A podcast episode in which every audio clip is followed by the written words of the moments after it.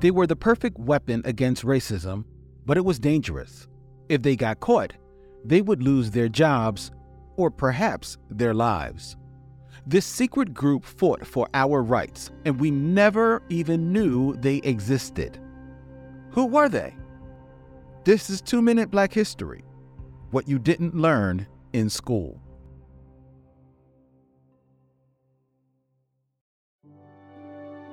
Their secret meetings began taking place all over the southern U.S. in the late 1800s. They were crucial members of their local communities, but the group still had to be extremely careful. Many had to support their children. Some had their siblings and elderly parents to consider. If they were caught, they could pay with their lives. But they had one thing in common. Who were they?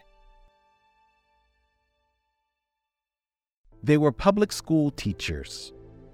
Because they held state jobs, they couldn't officially participate in the civil rights movement. Nevertheless, they had firsthand knowledge that would help propel the fight for equality forward. How did they accomplish this? They formed Black Teachers Associations. They focused on improving education for our children and ensuring they had the resources needed to succeed outside of the classroom. They also transmitted information to Northern civil rights lawyers. So, were any of them ever caught? No, they never wrote down anything. And what we know of them today is based on word of mouth. While we won't see images of the group marching or hear recordings of them giving speeches, we can be sure their secrecy made the movement possible. There is a role for each of us in the fight for liberation, even behind the scenes. How will you embrace yours?